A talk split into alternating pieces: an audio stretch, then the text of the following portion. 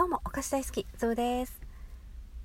あの駐車場からお届けしてますって言ってるんですけどね。うん。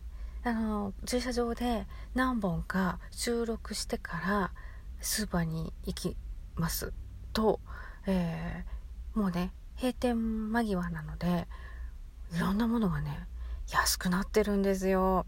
私いつも仕事帰りにあの近所のねスーパーに寄って帰るから安売りになってるものをあんま見たことがなくてもうねこの8時前もう面白いぐらい安くするのね。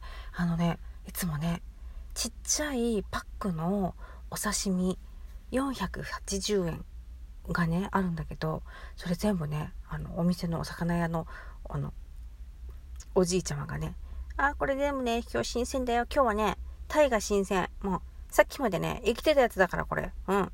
これね、あのー、今日ね、このちっちゃいやつ、あのー、全部、えー、っとね、えー、5パックで1000円にするからって、すごくない？わかる？わかる ?1 パック480円のお刺身が5パックで1000円になるの。うひょーと思って。マグロとタイとイカとサーモンと甘エビととかなんか感じで買ってさ、うん。もう、お刺身、ねお皿にちょっと並べ替えてあの出すだけでいいじゃんね？